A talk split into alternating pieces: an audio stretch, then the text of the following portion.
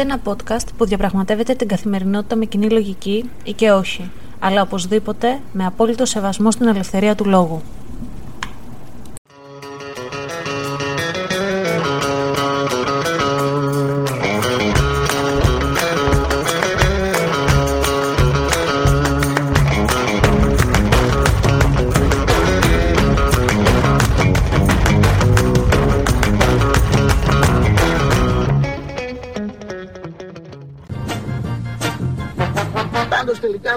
Δεν μου είπε στα Λουλού γιατί τα θες στο Πολυτεχνείο.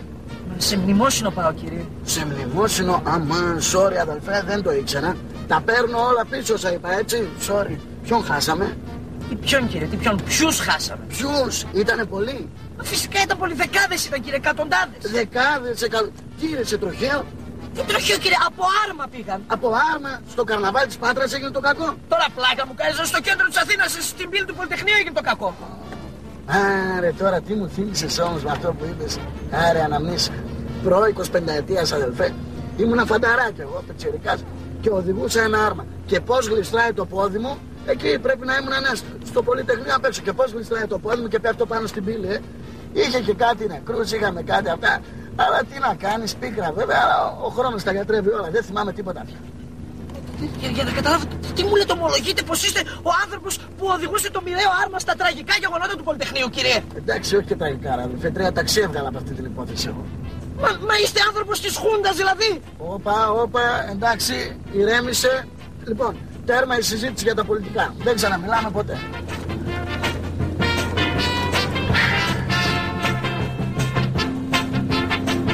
Διακοπές κάναμε το καλοκαιράκι. Κάνατε κύριε, κάνατε. Μπανάκια, μπανάκια που... Χαλκιδική. Ωραία. Σ' άρεσε η Χαλκιδική.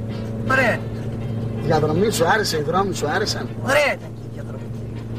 Η Χούντα ρε τους έκανε και αυτούς τους δρόμους, αυτή τη διαδρομή; Ε, όσο εδώ και μη παρέκει, δεν σας επιτρέπω να μου ξαναμιλήσετε για την προμοχούντα σας. Επαναλαμβάνω, δείξτε λίγο σεβασμός μέρα που είναι. Εντάξει, εντάξει, ηρέμησε. Μουσική τουλάχιστον μπορούμε να ακούσουμε. Για να ακούσουμε κύριε. Ένα πεχελιδόνι και δύο υπορούνες και βλακίες να σε χαλάσω. Για το 2013 και να πάρω 2026 βραστά βγάζω, τα βάλω στην ασχάλη. Αν συχτεί, μια κασέτα τουλάχιστον να βάλω, την έχω για τέτοιες περιπτώσεις. Ελλήνων χριστιανών Ε, όχι κύριε. Ε, όχι. Αυτά τα έστι δεν πρέπει να ξανακουστούν ποτέ πια. Αρκετά ανέχτηκα στο βρωμοταξί σας. Άρε Μπρέσνεφ, άρε Μπρέσνεφ, να στερήσετε την ελευθερία του ανθρώπου ακόμα να ακούσει και τη μουσική της επιλογής του. Παλιοφασίστες, ε, παλιοφασίστες. Καλησπέρα σας ή καλημέρα σας, γιατί δεν ξέρω τι ώρα ακούτε αυτό το podcast. Είμαι η Αναστασία και καλώς ήρθατε σε ένα ακόμα επεισόδιο του Common Sense Diary. Και όπως ακούσατε στην αρχή και όπως διαβάσετε και από τον τίτλο, σήμερα θα μιλήσουμε για τα ψέματα της Χούντας, αλλά και για το πώς εγκαθιδρύθηκε η Χούντα και πάνω σε τι βασίστηκε. 21 Απριλίου λοιπόν σήμερα που ακούτε αυτό το επεισόδιο, για μένα είναι Τετάρτη 19 Απριλίου, κάνει λίγο κρύο, ο καιρός έχει παγώσει και δεν θέλω να χρονοτριβώ. Πάμε να δούμε τα μεγάλα ψέματα που υπάρχουν και βασίζονται σε μια πολύ καλή προπαγάνδα που έκανε το απολυταρχικό καθεστώς, το δικτατορικό καθεστώς της Χούντας. Η Ελλάδα από τον Απρίλιο του 1967 μέχρι τον Ιούλιο του 1974 κυβερνήθηκε από στρατιωτική δικτατορία με στρατιωτικό πραξικόπημα στις 21 Απριλίου και γι' αυτό και οι πραξικοπηματίες ονομάστηκαν και Απριλιανοί. Ο ελληνικός λαός λοιπόν στις 21 Απριλίου του 1967 ξύπνησε έτσι. Ελλαθήνες τη 21η Απριλίου 1967. Βασιλικό διάταγμα. Περί αναστολής των διατάξεων των άρθρων 5, 6, 8, 10, 11, 12, 14, 18, 20, 95 και 97 του Συντάγματος καθ' όλον το κράτος. Κωνσταντίνος Βασιλεύς των Ελλήνων. Έχοντας υπόψη το άρθρο 91 του Συντάγματος και κατόπιν εισηγήσεως της κυβερνήσεως αναστέλωμεν τις διατάξεις των άρθρων 5, 6, 8, 10, 11 και 12, 14, 18, 20, 95 και 97 του ενισχύει Συντάγματος καθ' όλον το κράτος λόγω εκμήλου απειλής κατά της δημοσίας τάξεως και ασφαλείας της χώρας εξ εσωτερικών κινδύνων. Ο υπέτερος επί των εσωτερικών υπουργός δημοσιεύσει και εξελέσει το διάταγμα τούτο. Εν Αθήνες, τη 21η Απριλίου 1967. Κωνσταντίνος Βασιλεύς των Ελλήνων. Το Υπουργικό Συμβούλιο, ο Πρόεδρος, τα μέλη.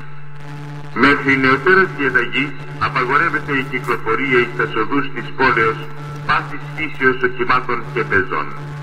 Οι εξερθόντες εις τα σοδούς να επανέλθουν αμέσως εις τα οικίες των. Υπόψη ότι μετά την δύση του ηλίου πας κυκλοφορών εις τα σοδούς θα πυροβολείται άνευ προειδοποίησεως. Επιτρέπεται η κυκλοφορία μόνο εις ιατρούς, φαρμακοποιούς και εις σοβαράς περιπτώσεις ασθενείας κατόπιν οδείας των οικείων αστυνομικών αρχών. Από σήμερον και μέχρι νεωτέρας διαταγής κλείει το χρηματιστήριο αξιών και εμπορευμάτων. Από σήμερον και μέχρι νεωτέρας διαταγής απαγορεύεται η ανάδειξη καταθέσεων εκ των τραπεζών και των ταμιευτήριων. Εδώ πρέπει να επισημάνουμε ότι διανύουμε μια μετεμφυλιακή εποχή, δηλαδή μετά τον εμφύλιο πόλεμο, όπου υπάρχει η έντονη ιδεολογική φόρτιση βασισμένη στον αντικομουνισμό και στην εθνικοφροσύνη, ενώ η εφαρμογή της εξουσίας γίνεται με απόλυτα αυταρχισμό και είναι κάτι το απολύτως αποδεκτό. Πρέπει να τονίσουμε ότι η εξουσία εκείνη την εποχή και να σημειώσουμε είναι άρρηκτα συνηθισμένη με δύο βαρύς ιδεολογικά πόλους, τα ανάκτορα και το στρατό. Τις λίγες φορές που η κυβέρνηση αποφάσισε να ανεξαρτητοποιηθεί από το στέμα, το τέλος ήταν προδιαγεγραμμένο. Παλάτι λοιπόν και ένοπλες δυνάμεις πάντα δήλωναν την παρουσία τους στα πολιτικά πράγματα και μάλιστα με πολύ εκφαντικό τρόπο. Μην ξεχνάμε ότι οι ιστορικοί λένε ότι αν το παλάτι δεν είχε δεχτεί τους συνταγματάρχες, η Χούντα θα διαλυόταν γιατί είχε πολύ σαθρά θεμέλια στην αρχή. Και νομίζω καλό είναι να πάτε να ακούσετε και το επεισόδιο Το Ζήτο Βασιλιάς, που είναι ένα από τα τραγικά λάθη που έκανε ο Βασιλιάς Κωνσταντίνος, που μπορεί να τον δικαιολογήσουμε και για το άπειρο και το νεαρό της ηλικίας του, που δέχτηκε τους συνταγματάρχες και όρκησε την κυβέρνηση των πραξικοπηματιών.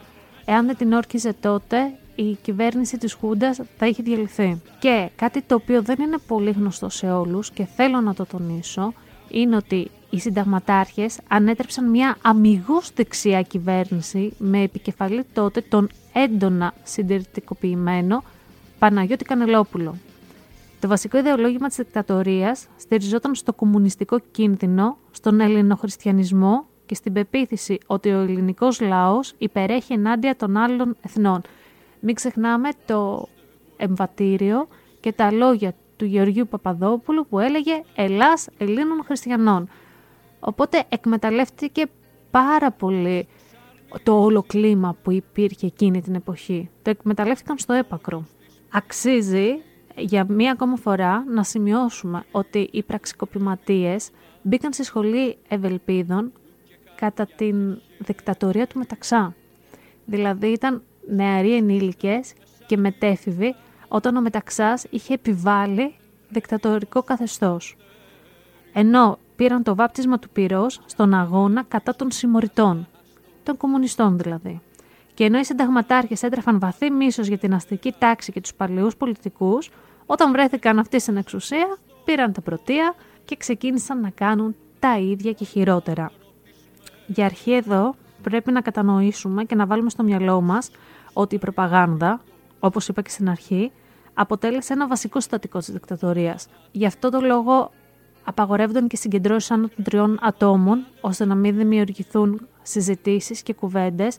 Επίσης κυνηγούταν οποιοδήποτε έλεγε κάτι κατά του καθεστώτος, όπως είπα και στο επεισόδιο της 17 Νοέμβρη, μπορείτε να πάτε να το ακούσετε, το κτίριο, το μαύρο κτίριο της Μπουμπουλίνας, που βρισκόταν Μπουμπουλίνας, γινόντουσαν βασανιστήρια, η Μακρόνισσος, η Εξόριστη, όλοι αυτοί ήταν εχθροί του καθεστώτος. Δηλαδή είχαν μια αντίθετη άποψη από αυτή που προσπαθούσαν να επιβάλλουν. Ένα κυρίαρχο μέσο της προπαγάνδας ήταν το ραδιόφωνο το χρησιμοποιήσουν κατά κόρον και κάποια είδηση η οποία ήταν ενάντια στο καθεστώς δεν υπήρχε καν στην ημερήσια διάταξη. Και τώρα ήρθε η ώρα μετά από αυτήν την εισαγωγή να μπούμε στα μεγάλα ψέματα της Χούντας. Αυτά τα ψέματα που, που δυστυχώς είναι εκνευριστικό, τα ακούω από ανθρώπους, νέους ανθρώπους που δεν έχουν ζήσει το συγκεκριμένο καθεστώς. Θα μου πείτε εσύ Αναστασία το έχεις ζήσει, ξέρεις τι έγινε; Όχι, αλλά ανοίγω τα μάτια μου και μπαίνω στη διαδικασία να σκεφτώ πώς θα ήταν η ζωή μου αν δεν μπορούσα να πω ελεύθερα την άποψή μου.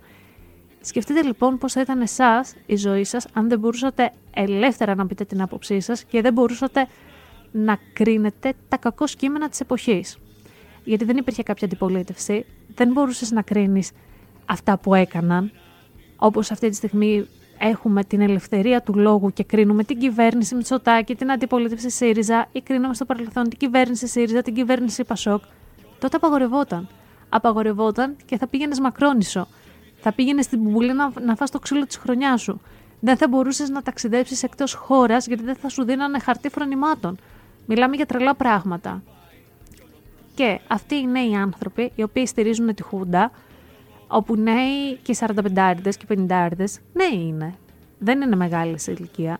Αυτοί λοιπόν που στηρίζουν τη Χούντα, στηρίζονται και αναμασούν τα λόγια της προπαγάνδας που ακούγανε στο ραδιόφωνο, που τους μετέφεραν οι δικοί τους, που έχουν μάλλον αγανακτήσει τόσο πολύ από τις μέρες μας που μνημονεύουν ένα απολυταρχικό καθεστώς χωρίς να ξέρουν τι αυτό σημαίνει. Δεν μπορώ να μπω στον τρόπο σκέψης τους και δεν θέλω να μπω στον τρόπο σκέψης τους. Εμείς είμαστε εδώ για να απομυθοποιήσουμε αυτά που λένε. Το ψέμα πρώτο. Ναι, αλλά δεν κλέψανε. Η Χούντα δεν έκλεψε. Όλα ήταν σε διαφάνεια. Ωραία. Ο Γεώργιος Παπαδόπουλος λοιπόν, μία από τις πρώτες αποφάσεις που πήρε ήταν να υλοποιήσει την ανέγερση του ναού του Σωτήρος.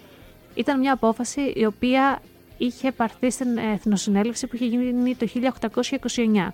Οπότε είπε και ο Παπαδόπουλος, θα χτίσω εγώ έναν μεγαλοπρεπή ναό στα Τουρκοβούνια και θα ήταν τόσο μεγαλοπρεπής που θα γινόταν το τρίτο αρχιτεκτονικό οικοδόμημα των Αθηνών μετά τον κλασικό Παρθενώνα και τον Βυζαντινό Λικαβιτό, στα Τουρκοβούνια.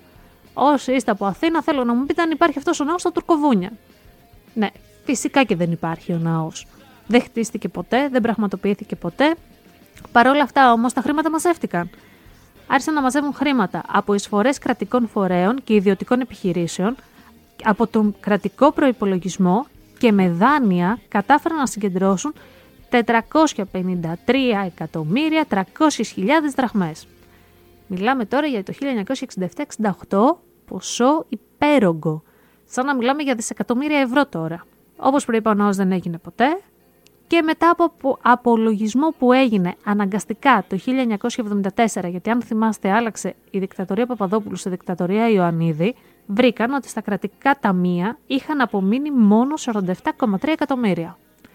406 εκατομμύρια λοιπόν δράχμες είχαν κάνει φτερά. Τα χάσανε. Βέβαια, ο λαός ήξερε ότι οι πραξικοπηματίες έτρωγαν με χρυσά κουτάλια. 406 εκατομμύρια σε 7 χρόνια εκείνη την εποχή, τα συμπεράσματα δικά σας. Και για να μην πείτε ότι είναι ένα απομονωμένο γεγονός και ότι κατά τα άλλα δεν έφαγαν, δεν έκλεψαν, δεν έκαναν τίποτα από αυτά που έκαναν οι προκάτοχοί τους και οι μεταγενέστεροι από αυτούς, μία από τις πρώτες αποφάσεις της Χούντας ήταν ο μισθός του Πρωθυπουργού να αυξηθεί από 23.600 δραχμές σε 45.000 δραχμές και ο μισθός των Υπουργών να πάει από τις 22.400 δραχμές σε 35.000 δραχμές. Και εκτός αυτού ήταν οι πρώτοι που θέσπισαν και τις εκτός έδρας αποζημιώσεις σε 1.000 δραχμές για τον Πρωθυπουργό και 850 δραχμές για τους Υπουργούς. Και αν θυμάστε, έχετε δει, έχετε στη μνήμη σας ε, εικόνες τόσο ο Πρωθυπουργός όσο και οι Υπουργοί δεν έβαλαν τον ποπό τους κάτω. Είχαν πέρασει όλα τα στρατόπεδα της Ελλάδος, είχαν πάει από το κάθε χωριό της Ελλάδας, είχαν χαιρετήσει και τον τελευταίο στην Ελλάδα. Αυτό σημαίνει αποζημιώσεις για τα εκτός έδρας τους ταξίδια. Πάμε στο δεύτερο ψέμα που έχουν και αναμασάνε. Η οικονομία πήγαινε καλά. Ναι, όντως, η Χούντα προσπάθησε να κρατήσει χαμηλά τον εξωτερικό δανεισμό, αλλά είχε ως αποτέλεσμα να υπερτετραπλασιαστεί ο εσωτερικός δανεισμός. Και πάμε να δούμε τώρα τι έκαναν. Εργοληπτικές εταιρείες που αναλαμβάνανε κρατικά έργα έπαιρναν δάνεια από τράπεζες του εξωτερικού με την εγγύηση του ελληνικού δημοσίου. Έτσι ο δανεισμός από εξωτερικός δανεισμός, επειδή είχε την εγγύηση του ελληνικού δημοσίου, βαπτιζόταν εσωτερικός δανεισμός. Δηλαδή δεν, δεν τα έκανε μόνο ο Τσίπρας τα βαφτίσια, ούτε ο Μητσοτάκης κάνει μόνος του βαφτίσια. Τα βαφτίσια υπήρχαν και τότε, από αυτή τη χρυσή εποχή. Ε, Μα ακούτε να μην είμαι τόσο αντικειμενική, γιατί πραγματικά τα έχω ακούσει αυτά, αυτά τα ψέματα και αυτέ τις αναμασίσει των αμπελοφιλοσοφιών πάρα πολλές φορές. Γι' αυτό και είμαι λίγο έντονη. Και υπάρχουν άνθρωποι που σήμερα 21 Απριλίου θα γιορτάσουν τη Χούντα. Δηλαδή να τρελαινόμαστε. Το αποτέλεσμα λοιπόν που είπα παραπάνω του εσωτερικού δανεισμού ήταν το δημόσιο χρέος να υπερδιπλασιαστεί και από 37,8 δισεκατομμύρια δραχμές το 1967 να φτάσει τα 87,5 δισεκατομμύρια δραχμές το 1973 και οι εξαγωγές αγροτικών προϊόντων να μειωθούν κατά 25%. Ναι, αλλά θα έρθει κάποιος να μου πει, δεν υπήρχαν άνεργοι. Το ποσοστό της ανεργίας είχε μειωθεί τότε. Άρα η οικονομία πήγαινε καλά. Αυτό ήταν δείκτη ανάπτυξης. Εκείνη την εποχή 500.000 Έλληνες μετανάστευσαν σε Γερμανία και Αμερική. Ήταν το δεύτερο μεταναστευτικό κύμα της Ελλάδας μετά την κρίση της Ταφίδας. Οπότε, αφού 500.000 Έλληνες, 500.000 εργαζόμενοι έφυγαν στο εξωτερικό, φυσικό επακόλουθο ήταν η ανεργία να μειωθεί, γιατί δεν υπήρχε το εργατικό δυναμικό. Ψέμα τρίτο. Επιχούντας έφαγε ο κόσμος ψωμάκι. Επιχούντας λοιπόν ο κόσμος δεν έφαγε ψωμάκι γιατί η φορολογία του απλού λαού αυξήθηκε. Παρόλα αυτά όμως οι μεγαλοβιομήχανοι και οι μεγαλοεπιχειρηματίες έφαγαν πέντε σπάνι. Και γιατί το λέω αυτό; Το 1971, σύμφωνα με έρευνα και σύμφωνα με τα στατιστικά, υπήρχαν 464 επιχειρήσεις που είχαν τριπλάσεις φοροαπαλλαγές από τους φόρους που είχαν καταβάλει. Κάνω μία παύση για να το καταλάβετε τριπλάσιες φοροαπαλλαγές από τους φόρους που είχαν καταβάλει. Το καταλάβουμε όλοι και συνεχίζουμε. Ο πληθωρισμός κάλπαζε.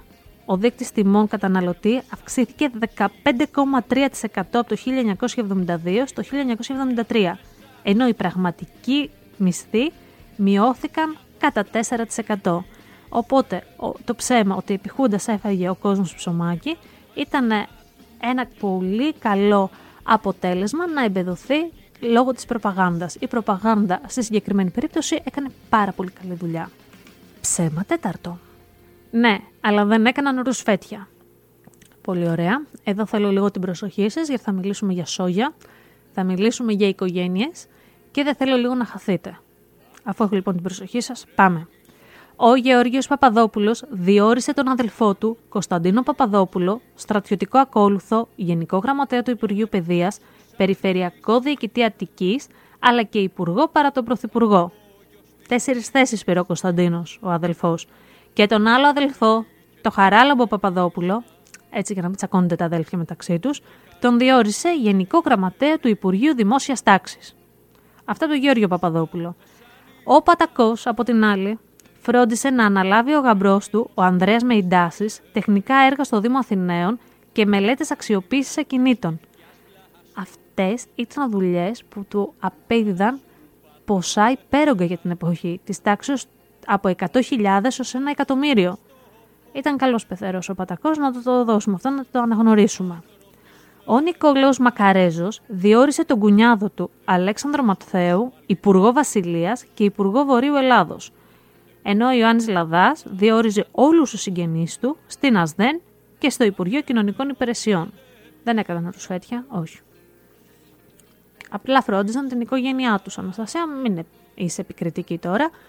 Οι άνθρωποι αγαπούσαν τους συγγενείς τους και τους έβαζαν σε θέσεις. Αχ, δεν ξέρω πόσες παύσεις πρέπει να κάνω σε αυτό το επεισόδιο για να τα χωνέψουμε όλα αυτά. Ψέμα πέμπτο ήταν πατριώτες. Εδώ θέλω να παραθέσω μία φράση του Σάμιουελ Τζόνσον, ο οποίος είχε πει ότι ο πατριωτισμός είναι το τελευταίο καταφύγιο των παλιανθρώπων, την οποία φράση την άκουσα από το φίλο μου το Θέμη το Ζωνίδη, που όπως είπα κάνει ένα φοβερό podcast, The Big Picture, να πάτε να τα ακούσετε. Ο Θέμης μου είπε, που μου άρεσε περισσότερο η έκφρασή του, ότι ο πατριωτισμός είναι το τελευταίο καταφύγιο των απαταιώνων, των πολιτικών απαταιώνων. Οπότε με αυτό στο μυαλό σας και με το γεγονός ότι οι χουντικοί δήλωναν πατριώτες και είναι μία καραμέλα η οποία αναμασάται και επιπυλίζεται συνέχεια στις μέρες μας, να ξεκαθαρίσουμε ότι η προδοσία κατά της πατρίδας είναι η κατάλυση της δημοκρατίας. Και οι χουντικοί, Απριλιανοί, πραξικοπηματίες, όπως θέλετε πείτε τους, κατέλησαν τη δημοκρατία στις 21 Απριλίου του 1967. Οπότε δεν τους λες πατριώτες. Επίσης, οι τοποθετήσεις φίλων και υποστηρικτών του καθεστώτος σε κέρια πόστα, οι απομακρύνσεις πολλών ικανών φιλομοναρχικών, ειδικά μετά το κίνημα του Κωνσταντίνου, η αιμονική στρατηγική με στόχο την ανατροπή του Μακαρίου στην Κύπρο και η επικέντρωση στον εσωτερικό εχθρό, σε πολλές αγωγικά εχθρός, τον κομμουνισμό, αποτέλεσαν τις κύριες αιτίες της αποσάθρωσης του στρατεύματος. Μετά το πραξικόπημα κατά του Μακαρίου στην Κύπρο, αποδείχτηκε ότι τόσο η ελληνική άμυνα στην Κύπρο, όσο και γενικότερα οι ένοπλες δυνάμεις σε όλη την επικράτεια κοιμόντουσαν. Αυτό για τον πατριωτισμό. Δεν ήταν πατριώτες. Έλεγαν ότι είναι πατριώτες. Οι πράξεις τους απέδειξαν το αντίθετο. Οι πράξεις τους στήχησε τη ζωή σε 3.500 Ελληνοκυπρίους και Έλληνες. Οι πράξεις τους και η Χούντα Ιωαννίδη στήχησε τη μισή Κύπρο. Στήχησε την κατοχή της Κύπρου από τους Τούρκους και την επέλαση των Τούρκων. Αυτοί δεν ήταν πατριώτες. Αυτοί θυσίασαν το νησί της Κύπρου.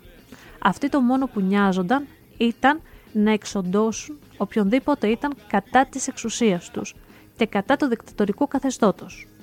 Αυτό το πράγμα να το ξεκαθαρίσουμε γιατί είναι τραγικό. Και είναι τραγικό 50 χρόνια σχεδόν μετά την κατοχή της Κύπρου να ακούγονται αυτά τα τέρατα. Και τέλος, το μεγαλύτερο, δεν ξέρω αν είναι ψέμα, ε, εμένα με θύμωσε πάρα πολύ το τελευταίο statement, με το πώς άπτες στα ελληνικά, που λένε αυτοί που υποστηρίζουν το απολυταρχικό καθεστώς της δικτατορίας, είναι ότι αν δεν ήσουν κομμουνιστής δεν σε πήραζε κανένας. Και εδώ έρχεται η νοοτροπία του Έλληνα, του νεοέλληνα, ότι δεν με νοιάζει εμένα τι θα γίνει και τι θα πάθω, αρκεί να μην μου χτυπήσει την πόρτα. Δηλαδή, δεν ήμουν κομμουνιστής ή δεν εξέφραζα την ιδεολογία μου, τα συναισθήματά μου, τη σκέψη μου ανοιχτά και τα είχα καλά. Είναι λογική αυτή; Είναι η λογική του Έλληνα. Η λογική που μας οδήγησε στο δυστύχημα των τεμπών με τα τρένα. Η λογική που ανεχόμαστε τόσα χρόνια όλα αυτά που μας κάνουν οι εκάστοτε κυβερνήσεις. Δεν έχει χτυπήσει ακόμα την πόρτα μου, δεν έκαψε το δικό μου σπίτι φωτιά στο μάτι, δεν πνίγει και ο δικός μου άνθρωπος στις πλημμύρες στη Μάντρα, δεν ήταν δικό μου παιδί μέσα στο τρένο που πήγαινε στα τέμπη, οπότε καλά είμαι τώρα. Δεν με ενοχλεί τόσο πολύ τι λέει ο Τσίμας, τι λέει ο Πρωτοσάλτε, τι μπορεί να λέει Στεφανίδου και Ευαγγελάτος. Έτσι και εδώ. Δεν ήταν κομμουνιστές, δεν ήμουν κομμουνιστής, οπότε γιατί να με πειράξει που κυνηγούσα μόνο τους κομμουνιστές που χώρισαν οικογένειες. Γι' αυτό με θυμώνει λίγο. Αυτή ήταν η μύθη για το δικτατορικό καθεστώς. 21 Απριλίου σήμερα που ακούτε αυτό το επεισόδιο και 21 Απριλίου είναι και τα γενέθλια του Χίτλερ.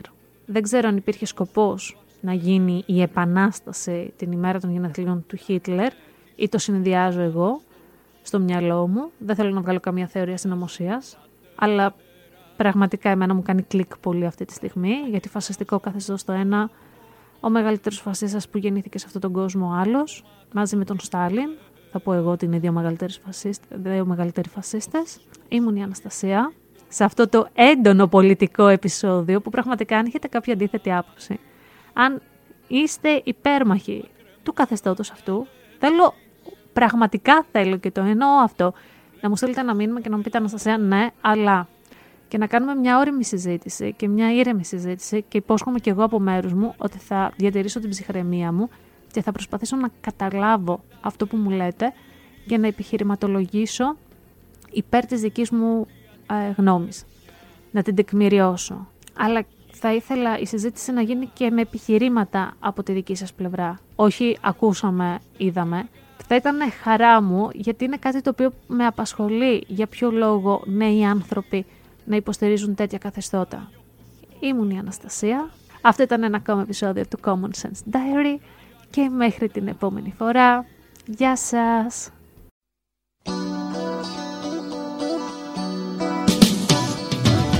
Ωρα μηδέν και εσύ μονάχος τριγυρίζεις Πες μου τι βρίζεις σε ποιον ελπίζεις Στο ίδιο θέμα αγωνίζομαι κι εγώ Να πολεμήσω, να πολεμήσω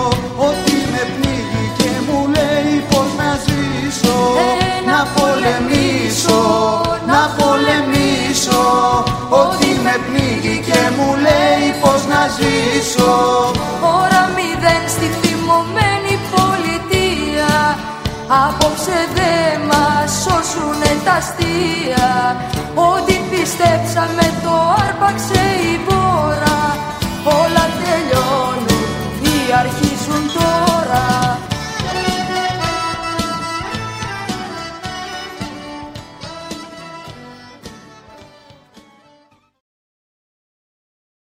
Αυτό το podcast βγαίνει κάθε Παρασκευή στις 7 η ώρα το απόγευμα, ώρα Αμερικής και μπορείτε να το βρείτε στο Spotify, Apple Podcasts ή Google Podcasts. Μπορείτε να μας ακολουθήσετε και στο λογαριασμό μας στο Instagram common κάτω παύλα sense κάτω παύλα diary όπου περιμένουμε τις απόψεις σας αρκεί να γίνονται με σεβασμό και να έχουν επιχειρήματα.